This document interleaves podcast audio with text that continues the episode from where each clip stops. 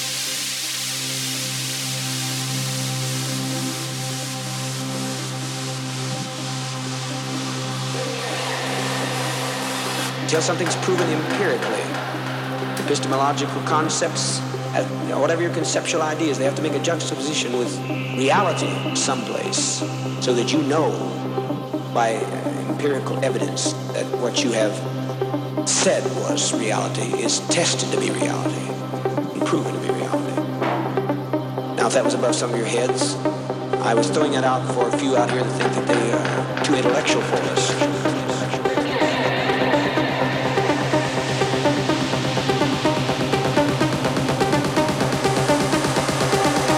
Socialism is a light, and socialism has to have a bear of its cross. And I have taken its cross, and bless your heart, I have used its cross as a battering ram, and I am now living in the resurrection of socialism.